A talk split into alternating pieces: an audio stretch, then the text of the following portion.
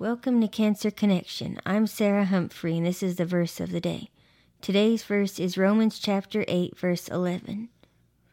But if the spirit of him who raised Jesus from the dead dwells in you, he who raised Christ from the dead will also give life to your mortal bodies through his spirit who dwells in you. This verse reminds me that Christ dwells in me.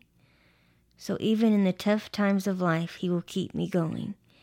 And because Christ dwells in me, that I can serve others, even in the tough times, I know that I know that the Lord will always be there and He will be my strength.